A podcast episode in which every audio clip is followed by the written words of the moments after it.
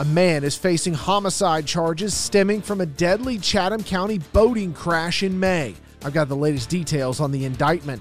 A low country woman is dead after an alligator attack, and Georgia's insurance commissioner is warning Allstate customers of potential rate hikes. I've got that and more in this episode of WTOC's Weekly Wrap, a recap of the week's biggest stories from around the coastal empire and low country. I'm digital anchor Jake Wallace. A Savannah man has been indicted by a Chatham County grand jury on homicide charges following a boat crash that killed five people in May. Mark Stiegel was indicted on Wednesday, August 17th. He now faces 18 charges, including 10 counts of homicide by vessel in the first degree, 6 counts of serious injury by vessel, boating under the influence less safe, and reckless operation. Five people were killed in a crash when a boat driven by Stiegel collided with another boat on the Wilmington River, just in front of the Oatland Island Wildlife Center docks on Saturday, May 28th. One of the people killed was in Stiegel's boat. Four others, all members of the same family, were on the boat that collided with Stiegel's. WTOC's Alyssa Jackson has a breakdown of the indictment and the possible penalty Mark Stiegel now faces. Mark Stiegel is facing a number of charges, which include reckless boating and boating on the wrong side of the river while he was under the influence. The indictment mentions the five people who died in the crash, as well as injuries to the three other survivors. Robert Stephen Chauncey and a family of four Chris Leffler, Lori Leffler, Nathan Leffler, and Zachary Leffler all died in a boat collision in May, leaving their daughter the only survivor. It happened near the Oatland Island Wildlife Center docks on the Wilmington River. The Georgia Department of Natural Resources didn't recover all of the bodies until the next day. Mark Stiegel was booked and charged with boating under the influence at the time. Today, a Chatham County grand jury indicted him on 10 counts of homicide by vessel in the first degree. That's two counts for each victim who died. Each one of these counts has a minimum of three and a maximum of 15 years. We now know officially from the indictment that three people survived the crash in addition to Stiegel. He was also charged with two counts of serious injury by vessel for each of the surviving victims. The indictment details the injuries to each of the survivors, including, quote, a deprivement of several body parts, including a leg, an arm, a foot, and a toe. WTOC asked the Chatham County District Attorney's Office for clarification on what deprivement means, and they said they can't comment. Stiegel is also charged with reckless operation of a vessel, under that charge in the indictment, it said Stiegel did not operate a boat in a reckless manner and in a reckless disregard for the safety of persons by traveling on the wrong side of the channel or river in a path designated and utilized by other vessels while having alcohol in his system. The indictment also said the grand jury included 20 people now, neither Stiegel's attorney nor family members could be reached today for comment, and we don't have a date for his arraignment yet, but we will make sure to keep you guys updated as we continue to follow this story. A woman is dead after an alligator attack in a low country retirement community.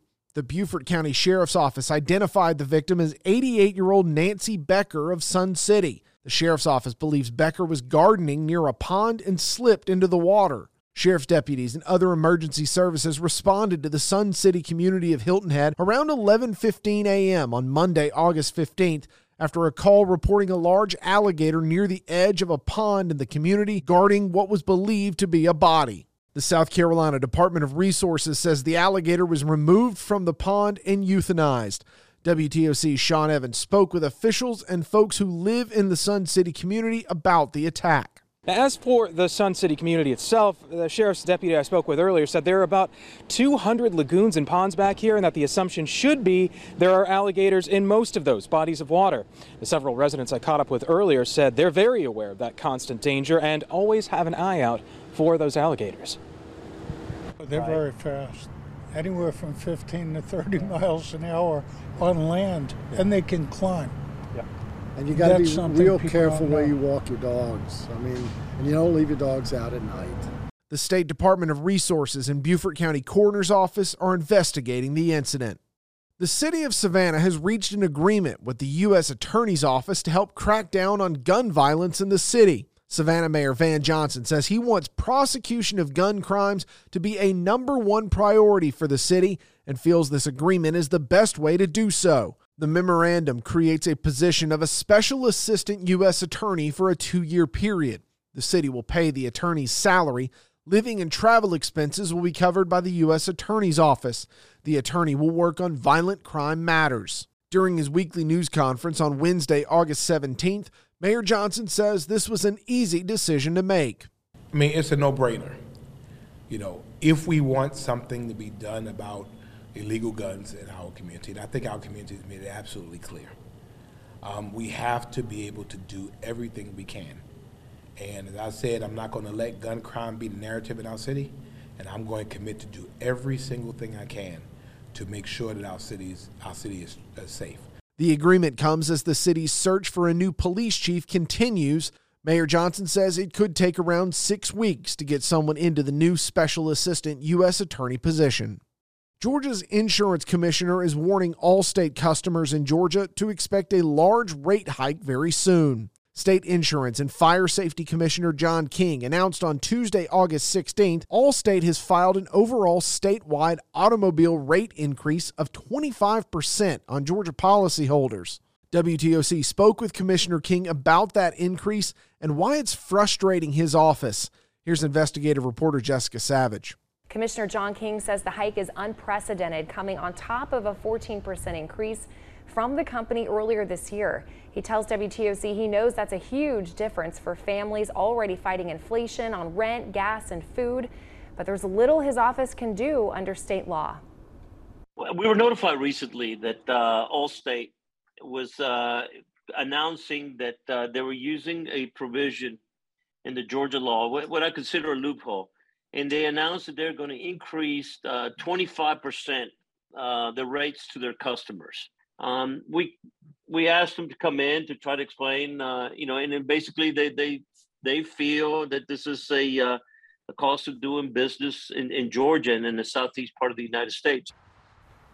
Commissioner King says profit loss is what's driving the increase, and Allstate isn't the only company to up rates this year. King says the difference to him is that the company didn't work with his office ahead of time. And he says they're the only company that's raising their rates that did not reach out. You know, we've worked with other companies. Other companies have asked for rate increases, and we, we've worked very hard. And we ask them to provide us their losses to, to show that that that the, that the rate increases are justified. I still have a hard time, uh, you know, understanding why th- this one company has, you know, a, gr- a, request for a greater increase than, than most other companies in, in our state. Well, WTOC reached out to Allstate's media team for a statement. They directed us to this Insurance Information Institute report that claims premiums are just returning to pre-pandemic levels. It also has data showing about 40% increases in how often wrecks happen and how bad they are. Well, Allstate also gave us this statement writing, quote, even though inflation and other factors are causing auto prices to rise, customers will continue to get competitive prices with Allstate and can save money for driving safely. As for those concerned about your rate, Commissioner King says there's two options. You can call the company directly and shop around for something new. The high school football season officially kicked off on Thursday, August 18th, and the first Friday night of the 2022 season is here. WTOC's The End Zone returns with its 2022 debut on Friday during The News at 11 on the 19th. Effingham County at Richmond Hill is the first End Zone game of the week, and WTOC will bring you all the action from across Southeast Georgia and the Low Country. To get ready for kickoff on Friday, go download the latest episode of the WTOC Sports Podcast. Sports Director Lindsey Goff and I take a look at this week's highlight games and storylines. You can download the WTOC Sports Podcast wherever you get podcasts. You can get the latest news, weather, and sports updates every night on The News and all the time at WTOC.com and on the WTOC app. Thanks for listening, everyone. Have a great weekend.